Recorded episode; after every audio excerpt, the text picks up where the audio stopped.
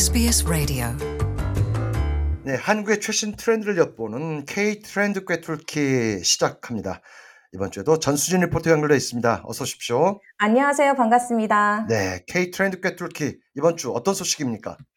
오늘은 우리 고유의 식품 김치 트렌드에 대해서 알아볼 텐데요. 이 대한민국 사람이라면 모를 수 없는 김치지만 그래도 네. 먼저 이 김치에 대해서 살짝 소개를 해드리겠습니다. 김치는 무, 배추, 오이 등의 여러 채소를 소금에 절이고 양념을 버무려 발효시킨 식품이죠. 그렇죠. 사람은 비타민이나 무기질이 풍부한 채소 섭취가 필요한데 이 채소는 곡물과 달라서 저장하기가 어렵죠. 음, 이 채소를 건조시켜 저장할 수는 있지만 건조시키면 본래의 맛을 잃고 또 영양분도 손실됩니다. 그래서 채소를 소금에 절이거나 장, 초, 향신료 등과 섞어서 새로운 음. 맛과 향기를 생성시키면서 저장하는 방법을 개발하게 된 거죠. 그렇죠. 그 발효식품이죠. 대표적인 아주 발효식품이죠. 네. 그 발효식품이 바로 김치입니다. 그렇죠. 혹시 김치 종류가 몇 종인지 알고 계세요? 어, 예상외로 많더라고요. 우리는 뭐 흔히들 그냥 배추김치, 총각김치, 뭐 겉절이, 뭐 석박지 등 뭐 몇 가지밖에 잘 모르지만은 실제로는 굉장히 많다고 하더라고요. 네, 1995년 학술용으로 조사된 김치 종류가 무려 336종이나 되는 것으로 나왔습니다. 어, 뭐 다 소개해 줄 수는 없네요. 엄청난 수치네요. 네, 그렇습니다. 배추 91종, 음. 무 44종, 오이 74종, 기타 채소 80종, 과실류 14종, 해조류 6종, 동물성 재료 25종 등 다양한 재료로 쓰이면서 336종이 되는데요. 어, 네. 네, 밥상에 뭐 김치만 반찬으로 올려도 1년은 거뜬할 만큼의 수입니다. 네. 그렇다면 또 한 가지 제가 여쭤볼게요. 혹시 김치는 얼마만큼 소금에 절여야 가장 맛있는 줄 아세요? 많은 걸 너무 무리한 요구를 하시는 것 같은데요. 네, 제가 이건 알려드릴게요. 뭐 사실 김치를 직접 담가 봐야 아는 거 아니겠습니까? 그렇죠. 네, 국내 연구 결과 2.5% 농도의 소금에 절여 김장했을 때 가장 네. 맛이 좋고 영양 성분도 뛰어난 것으로 밝혀졌는데요. 아, 과학적으로. 네, 찰과학대 식품생명공학과 박건영 교수팀은 김치를 소금 농도를 달리에 절여 김장하고 숙성 기간과 유산균 수 변화를 측정했는데요.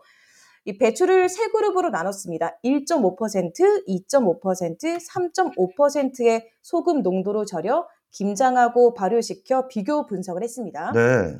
1.5% 농도의 김장 김치는 냉장 보관 1, 2주 만에 모두 익어 저장성이 낮았고 2.5%는 3주, 3.5%는 4주 만에 모두 숙성돼 염도가 높을수록 저장성이 높다 높아진다라는 사실을 확인했습니다. 뭐 상식적으로 생각해도 그러겠죠. 아무래도 소금이 많이 들어가면 그 저장할 수 있는 기간이 길어지겠죠. 그렇죠. 네. 그리고 프로바이오틱 유산균 수는 2.5% 기- 소금 김치에서 가장 높게 나타났는데요. 음. 특히 김치 맛을 좋게 만드는 류코노스톡과 바이셀라 균의 점유율이 2.5% 김치에서 49.6%로 가장 높게 나타났습니다. 네. 1.5% 김치는 39.2%, 그리고 3.5% 김치의 점유율은 28.4%로 가장 낮았습니다. 음. 이 연구 결과를 종합 분석하면 결국 2.5%의 소금 농도로 절인 김치가 맛이 가장 뛰어났고 발효 기간도 아주 적당했다는 분석인데요. 네.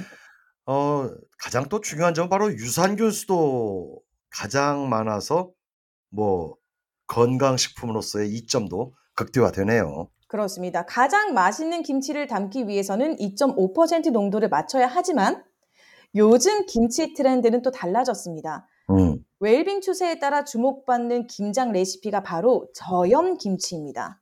아, 한식에 소금이 너무 많이 들어가 있어 건강을 해친다는 이제 그런 여러 가지 이유로 고추장부터 된장까지 소금을 다 줄이는 추세라는 소식은 들은 바 있어요. 근데 김치도 마찬가지군요. 저염 김치가 인기를 끌고 있군요. 젊은 세대들에게. 네, 김치의 이 나트륨은 항산화 물질, 식이섬유, 칼륨 등이 나트륨 작용을 완화해 이 일반 음식보다 고혈압 위험이 낮다는 연구가 보고된 바 있지만 네. 이 몸에 좋은 김치의 효능을 최대한 높이기 위해서 소금 양을 지금보다 줄이는 이 저염 음. 김치가 사랑을 받고 있는데요. 네. 이 저염 김치라고 해서 또 맛이 없는 게 아닙니다. 그렇습니까? 2016년 네, 한경대 영양조리학과의 설문조사 결과 이 저염 김치는 단맛은 강하면서 이 아삭한 질감에선 차이가 없는 것으로 나타나는데요. 음. 그렇다면 어떻게 하면 저염으로 최대치의 맛을 끌어올릴 수 있는지 그 방법을 알려드릴게요.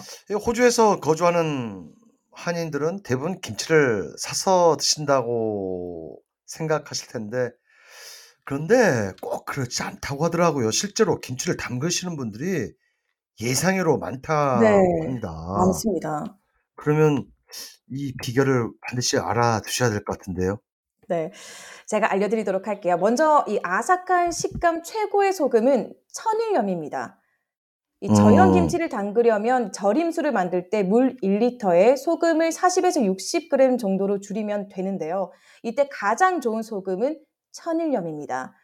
이 서해영 세계김치연구소 박사 연구팀의 연구에 따르면 음. 천일염으로 절인 배추의 칼륨 대 나트륨의 비율은 일반 소금을 넣은 김치보다 낮게 나타났습니다. 이 음. 칼륨은 나트륨의 체외 배출을 돕기 때문에 해당 비율이 낮을수록 건강에 이롭죠. 또 천일염 김치는 일반 김치에 비해 유산균 숫자가 많고요. 음. 식감은 더 아삭하고 최장 6개월이 지난 후에 먹어도 군내가 상대적으로 적습니다. 아. 네. 아 실제로 주변에서 이렇게 김치 담그는 것을 이렇게 즐기시는 분들 있지 않습니까? 그런데 그런 그럼요. 분들이 또 김치를 아주 맛있게 담그세요. 네. 어 근데. 예그 비결이 천일염이라는 얘기를 들은 적이 있어요. 천일염이 역시 뭔가 각별하네요, 김치와 이 궁합에 그렇습니다. 있어서. 네. 이뿐만 아니라 저염 김치를 담고 싶으시다면 젓갈은 줄이고 다시마 육수 등을 활용해야 합니다.